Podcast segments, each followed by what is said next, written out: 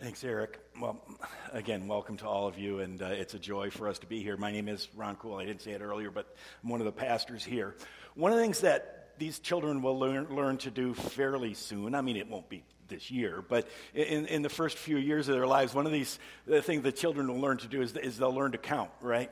It's one of the first things we learn language, we learn words, and then we learn to count. And we count everything. We count people, and we count days, and we count all sorts of things. And one of the kid, reasons that kids want to learn to count is they want to know how many, right? They discover that counting has a, a value to it because you want to know how many. How many sleeps until we get to go to grandma's house, right? Remember the kids asking that one. How many sleeps? How many nights before we get to go to grandma's house? Uh, on the other end, kind of, how many bites of broccoli do I need to eat? How many bites before I can have something that tastes decent and good? How, how many pieces of candy can I have? How, how, many pieces of candy can I have? Pastor Ron said I can have 10. Uh, how many pieces of candy can I have? Right? Kids want to know. They want to know how many because it, it helps them to understand what they can do or how long they have to do something. As adults, we keep on counting how many. We keep on counting how many. We count how many people are going to have at Thanksgiving. who's all going to be there? How many people are going to be there? Uh, how many days until the kids go back to school? Right? I mean, how many days do we have to kind of have them with us and then maybe most seriously or more seriously, how many people are going to need some of my time today? How many people are going to ask something of me? How many people are asking uh, to try to try to take something from me, who are going to need me to talk to them, to give them some care, some love? And, and, and one of the reasons that we as adults count is because we want to know do we have enough? Do, do we have enough? We count what the needs are, we count what our resources is, uh, what our resources are, and we ask ourselves, do we have enough? Uh, do we have enough food for Thanksgiving? Do we have enough food for everybody? We want to make sure that we have enough food for everybody. Do we have enough money? Do we have enough money to pay the bills? When are they due? How many days? When is it? How do, do we have enough? Let's count this up. Do we have enough money to pay the bills? Do we have enough energy to deal with everybody who needs us? Do we have enough strength just to make it through the day? And, and we count and we look at our resources and we make that balance. We say, These are the needs, these are my resources. How's it going to go today? Do I have enough? And too often the numbers don't work out. Too often we find ourselves in situations where, where it just seems like there are just too many. There are too many problems, there are too many challenges. There are, there are too many temptations. There are too many difficulties, and my resources are not enough. And at times we feel overwhelmed, right? We don't have enough. I can't make it through another day. I can't make it through another week. I can't care for everybody. It's just too much. My parents are too demanding. My kids are too demanding. Whatever it is, my spouse. And we come to that conclusion and we say, we don't have enough. And sometimes we just feel overwhelmed. Sometimes we just feel absolutely lost. Friends, this morning I want to tell you one of the most important things that we who belong to Jesus Christ believe. If you're still exploring, I want to invite you to follow him and, and come to know this too. That in a world where we often come up short, God has enough. Our God is a God who has enough. And we need to learn to change the question and, and, and at least add something else into the equation because the question is not primarily, the main question is not how many we have. And the main question is not how many they, whoever they are, have. The main question is how many God has. And God always has enough. A couple of weeks ago, Daniel started us on a series called Living by Faith. And, and, we've been talking about what are the skills, what are the things we need to do in order to, to live by faith. We're saved by God's amazing grace, but how do we live in, in, in faith? How do we live a life of trusting God? And Daniel talked about learning to say no. Learning not to be conformed to our culture, but be transformed, to say no to the world around us. Then last week we looked at Samuel and we talked about learning to listen. How Samuel said, Speak, Lord, for your servant is listening, learning to listen for God's leadings, learning to listen to God's word, learning to listen. And this morning, what I want to say is if we are going to be people who live by faith, we need to learn to count.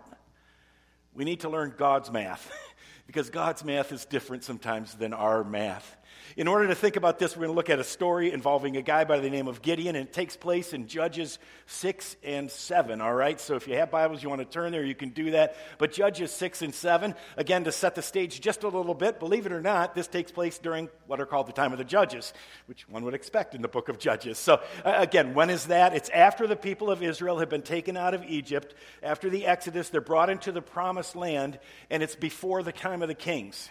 During that period, God would raise up an individual, and, and that individual would be the judge. That individual, he would be the leader of the people of Israel. And again, we mentioned it last week, it's especially true this week. Israel is not doing well at obeying God. They, they, they, they don't listen to God. They get into trouble. They cry out, God, save us. God sends a judge. The judge saves them God, by God's power. And, and, and then the people listen and, oh, God, we're going to follow you. And then they turn their back on God and they go their own way. And now God is going to call on Gideon. They're in a valley, they're in a really bad place, and God is going to call on Gideon to lead his people. Judges 6, verse 1, all right? The Israelites did evil in the eyes of the Lord, and for seven years the Lord gave them into the hands of the Midianites. All right? So here's a map of Israel. You've got the Dead Sea at the bottom, you've got the Sea of Galilee at the top there it is up there, Jordan River between them, and so on. The Midianites were from down south. Okay, they were actually off the screen. They were further down than that. But the Midianites were from down there, and they came up and they just had their way with God's people, made it all through everything, and they're up there camped on this little kind of tributary, a little stream going into the Jordan River. There's a spring up there, it's a beautiful area. Because the power, verse 2, because the power of Midian was so oppressive the Israelites prepared shelters for themselves in mountain clefts, caves, and strongholds. So the Midianites came along, all right, and they, they went through all the lowlands where you could grow crops. They went through all the places where there was water, and they occupied all of those places, and the Israelites ran into the hills. The Midianites were so powerful, there were so many of them, the Israelites just ran up into the hills. Uh, verse 5 the Midianites came up with their livestock and their tents like swarms of locusts. That's how many, I mean, just this huge number of people, and it was impossible to count them. You're going to see Gideon's account here. It was impossible to count them or their camels. It's got mentions the camel. I don't know why, but they just have so many people, so many camels. They invaded the land to ravage it, okay? So again, here they are, and the Midianites are, are camped up here, and they have too many to count. Now, Gideon is in a city called Ophrah, a little village, a little, little, area called Ophrah, which is just a little bit to the south and, and to the uh, west, right? Yeah, I don't know. I got it backwards, you know? Um, just to the left, okay? Left and down. Um, all right, so Gideon is, there. Now, here's what happens the, the Midianites are there, there are too many to count, um, and, and, and God is going to do something about it. The angel of the Lord came and sat down under the oak in or, o, Ophrah. It belonged to Joash the Abiezrite. Okay, this is Gideon's father. Okay, so the angel of the Lord comes down and he sits down underneath this, this tree where where his son Gideon, where uh, Joash's son Gideon was threshing wheat in a wine press to keep it from the Midianites. Now, if you're like me, you, you, you read through that and you don't really think anything of it. But this is a really interesting phrase threshing wheat in a wine press. And, and it's something that you and I do on occasion, okay? What does it mean? Why, the people of, of, uh, uh, uh of Gideon's day would have understood this immediately. What was he talking about here? Now, threshing wheat usually takes place outside. What you're doing when you're threshing wheat is that you have wheat has chaff on the outside, right? And, and it's got the kernel on the inside, the wheat on the inside. So what you need to do is you need to separate the wheat and the chaff. We talk about that, separating the wheat and the chaff. And, and the best way to do that, the easiest way to do that was to be outside like this, and there would be a breeze that's coming along, and you take the, the wheat and you throw it up into the air, and, and as it rubs against each other, the chaff comes off, and the wind blows the chaff away. Okay, the wind blows the chaff away and the wheat falls to the ground. It's heavier than the chaff. So it falls to the ground, the chaff goes away, all right? And, and, and, and that was the way you do it. Now, sometimes you, you didn't have to just throw it in the, or you didn't throw it in the air, you beat it with something. But this would have been an unbelievably dirty, dusty process, right? That's why you wanted to be in the open air. You, you, you needed to get some air movement because you could just imagine this chaff is falling apart. It's little particles, and, and you need the wind to blow it away. So Gideon was threshing wheat, but he was doing it in a wine press. And most wine presses were underground or in caves. Most grind presses were enclosed in areas. So, do you understand the, the strangeness of this? He's doing something that's going to cause all this dust that's going to get into his eyes, get into his lungs, get into his mouth, and he's doing it in this enclosed area. He, he's doing it in this area that nobody else can see. And so it had to be horrible. The air quality was just awful down in that wine press. But there was one reason that Gideon did that, and it was because he was scared to death. We're, we're threshing wheat in a wine press when we end up just saying, I'm going to I'm to just stay inside. And I, I don't, and sometimes we can't get up, but sometimes it's just, I'm afraid to face the world. I'm afraid to do any of that. I'm scared of, of, of all that's going to happen out there. So I'm going to hide away and I'm going to just thresh my wheat. And, and, and I know it's uncomfortable and I know it's bad, but I'm going to do this because we're scared. We're overwhelmed. We're, we're, sometimes just, the, the enemies are too many, the problems are too big. We don't have the money in the checking account, whatever it is, however you want to say it. But Gideon was scared. That's why he's down there doing something really foolish. Must have come up for air, come up for a break or whatever. But we read this in verse 12. When the angel of the Lord appeared to Gideon, he said, The Lord is with you, mighty warrior. Which is a rather strange name. I recognize the humor of this. Mighty warrior, you who have been hiding in a wine press. You who have been threshing your wheat in the dumbest place possible. You who have no strength. You who are a scaredy cat. You, I mean, come on, the Lord is with you, mighty warrior. And I love how Gideon responds because you can tell he's not a hero. You can tell he's not this kind of strong, in your face kind of guy because he says, uh, Pardon me, my Lord. Uh, par- pardon me, my Lord. Um, and I think he's looking around for somebody else that could have been talked to here. Um, but and basically, what he says is if the Lord is with us, then why is this happening to us? I mean, if the Lord is with us, then why are we in this situation? If the Lord is with us, why are we facing this difficulty? And the angel responds, Go in the strength you have and share and save Israel out of Midian's hand. Doesn't really address the question, just says, Go in the strength. And he says, The strength you have. And, and again, Gideon picks up on those words, the strength you have. And he says, um, Again, pardon me, my Lord. Uh, excuse me, I don't want to be a bother here. I, I don't want to. I don't want to make life difficult. But I, I wonder if you're just in the wrong place because my family is not exactly strong.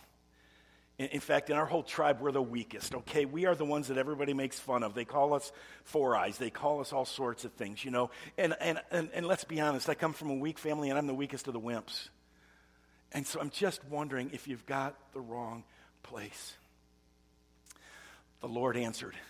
We don't really know if the angel of the Lord was with, or the Lord was with the angel of the Lord, or if it was actually the Lord the whole time. But now it is God Himself speaking, and He says these words He says, I will be with you, and you will strike down all the Midianites, leaving none alive. I will be with you, and you will do this. And Gideon says, ah. almost, he doesn't say it, but it's almost another, pardon me, my Lord. He says, uh, Gideon replied, If I now I have found favor in your eyes, give me a sign that it is really you talking to me. And, and, there's a whole series of signs. It's for another sermon, but a whole series of signs where finally Gideon gets to the place where he agrees to call the troops. He agrees to blow the trumpet. That was a sign that all the troops need to rally, and they gather at a place called Harod. All right, so let's go back to our map. We got Ophrah there, we've got Midianites up there, and, and this is where Harod is, right here. Okay, that's, that's where everybody is gathering. He calls on the troops. Israel gathers at Harod, and again, Gideon's a counter. They have 32,000 troops. 32,000 troops. I got to tell you when I when I read that, I think that's a lot of fighting men. 32,000 troops is a lot of fighting men, but, but Gideon knows it's not enough. It's not enough because, again, the Midianites have how many? More than you can count. One point in the story, it says more than the sand on the seashore, okay? More than you can count, more than you can possibly imagine. And so Gideon is just looking at it going, We are dead meat. Whether they had a million and we have 32,000, whatever it is, it was some ridiculous number at this point, okay? And we're in big trouble. Verse 2 The Lord said to Gideon, you have too many men.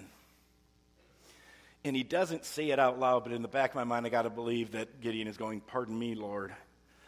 I think he meant to say they have too many men. I, we all misspeak sometimes, right? We kind of get that. I think he meant to say they have too many men. We agree we're all going to go home.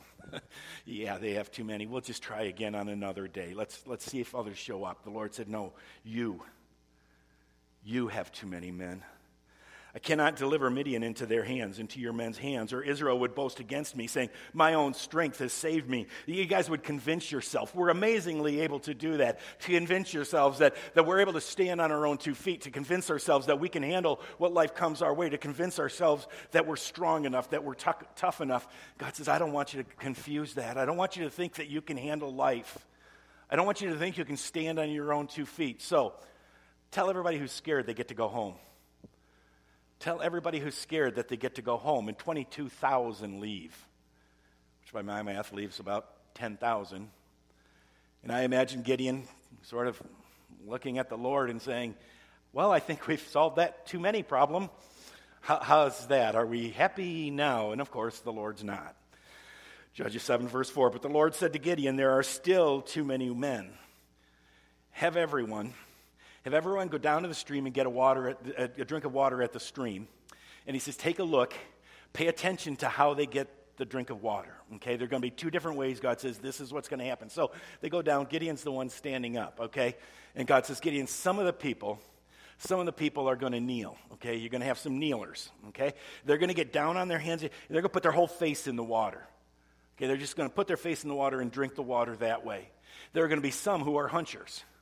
They're going to hunch down on their, on, on, on their feet yet, and, and, and they're going to reach down and they're going to pull up water and they're going to lap it like a dog, okay? They're going to lap it like a dog. They're going to do that. So you'll have some kneelers and some hunchers. And so they go, and Gideon looks at this, and, and, and the great majority are, are kneelers 9,700 kneelers. That only leaves 300 hunchers. And I got to believe Gabriel at this point is going, I know what you're going to say. I know what you're going to say. Yeah, send the kneelers home. And so the 9,700, they leave. And it's Gideon and 300 hunchers.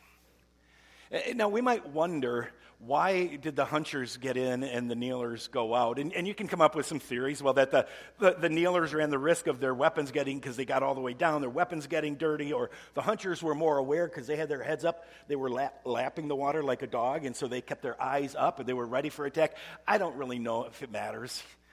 What, what was important is God just needed Gideon to get down to, to, to, to a really ridiculously low number.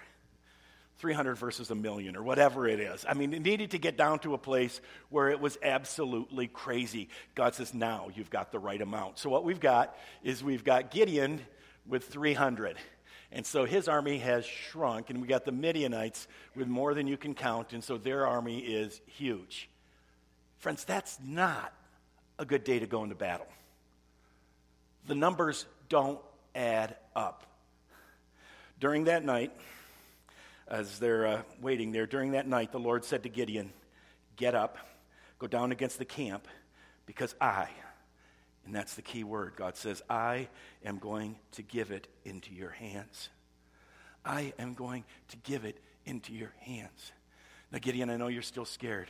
So God gives him another instruction. God gives him another gift. Part of what's so wonderful about this story, and I hope we can see this, is that Gideon, whose faith is weak, at best, okay? His faith is weak. God doesn't yell at him. God keeps nurturing him along. God keeps growing him up. God keeps helping him out. And he says to him, you know, go into the, the camp, all right? Sneak into the Midianite camp. I've already been at work. Got to understand something, and this is what we need to see. We count with our eyes, God has been at work in other places, okay? I've already been at work. So Gideon sneaks down into the camp, and he hears two uh, Midianite soldiers talking. One says to the other, I had a dream. I had a dream that, that, that this huge loaf of bread, I think that's I don't know why, but this huge loaf of bread came down from the mountain and it smashed our camp and we were all killed. And it's just this, I had this horrible dream. And, and his friend says to him, his friend replied, this can be none, nothing other than the sword of Gideon, son of Joash, the Israelite. God has given the Midianites, God has given us and the whole camp into his hands. And Gideon is like, this is, I can't believe this, but it's, it's going to happen. So Gideon now is, is, is knowing that it's going to be okay. He goes back up and he, and he tells everybody, wake up, we're going to attack right now. And everybody gets, you, you may have, some of you may have heard this story, but uh, everybody gets a, a torch and a bowl to put over top of it to hide it, and a trumpet. And, and they place themselves, I don't know how far apart, but they've placed themselves all the way around the Midianite camp. And, and, and, and so they look like they have them completely surrounded, all right? It's an, I would imagine there was actually quite a bit of room between each one. And if the Midianites had actually seen what was going on, they would have been just dead in the water. But they do that, and on, on uh, Gideon's signal, they, they, they crack the, the bowls, they hold up the lamps, and they blow the trumpets, and, and, they, and they scream out for God. And the Midianites, well, they start to kill each other. All right? When the 300 trumpets sounded, the Lord caused the men throughout the camp to turn on each other with their swords. And the army fled to Beth Shittah towards Zererah as far as the border of Abel Meholah near Tabbath. Okay? So again, the Midianites who are here, this happens, they run down there, they are no more, and Israel is again at peace in the land. It's an amazing victory for God's people. But, but the important thing for Gideon to learn is how to count and learning to count by faith. Because you see, what Gideon learned is that 300, and it could be one, 300 plus God is greater than all the enemies. 300 plus God is enough. 300 plus God, one plus God, you plus God. When God gets in the equation, God always wins. It is enough, and God has the strength. And when you and I start to count, and when you and I say, just it's too much, it's too overwhelming, the pain is too big, the problems are too many, when we start to count, we need to say, but God is on my side. And when I add God to my side of the equation, all of a sudden the balance changes. All of a sudden, I, I realize that God has enough. Now, that doesn't mean that God is always going to give us victory in that moment. It doesn't mean that we're always going to, like the, the Gideon did with the Midianites, be able all our enemies flee right then. But it does mean He will be with us every single day. Two lessons for us. Two lessons for all of us, but I was also thinking for those of you who had children baptized, teach your children these things. First, we have to watch out that we don't overestimate our own strength. Uh, one of the things about a church like ours in an area like this is that many of us have a lot of resources and not just financial resources, but we have relational resources. I mean, we think of the families gathered here, and that's wonderful, okay? It's, it's really great to have all of those resources, but we must remember that we never have enough. On our own, we never have enough. I don't care how easy your life is. I don't care how, how big your bank account is, how many people you have on your side. You do not have enough. In this broken world, it can take just a half a second and everything changes and we are overwhelmed and we are lost. And we must constantly remember that on our own we never have enough. There's a movie about 30 years ago that came out called The Bear, and uh, it's old now, but some of you may have seen it. But in this movie, it's about a, an orphan cub. Mom and dad are both gone, but an orphan cub who is, well, taken under his wing by a grizzly bear, okay? This big old da- daddy, it's a papa grizzly bear, this big old grizzly bear. At first, he doesn't want to take care of the cub, but then he ends up taking care of the cub and, and, and watching over the cub. And, and, this cub is, you know, just a little guy, really cute and so on. The cub is there. And at one point in the story, the cub gets taken away from the grizzly bear, from the papa bear, all right? He gets washed into some water. He gets brought downstream. And he ends up on some rocks, okay, in the middle of the river and this, this little cub is there, and, and he's trying to figure out what to do, and then a mountain lion comes. A mountain lion comes from the other side, and, and, and against the papa bear, the mountain lion doesn't stand a chance, but against the baby bear, the mountain lion's got lunch. So the mountain lion comes out, and the movie shows how the, mountain lion comes out, makes its way, and they're standing at these rocks, and they're, they're shaking their, uh, hitting each other with their paws. And then the, the little cub must remember what he's seen his, his dad do. And the little cub rises up on his haunches. He's still only about this tall. He rises up on his haunches and he goes!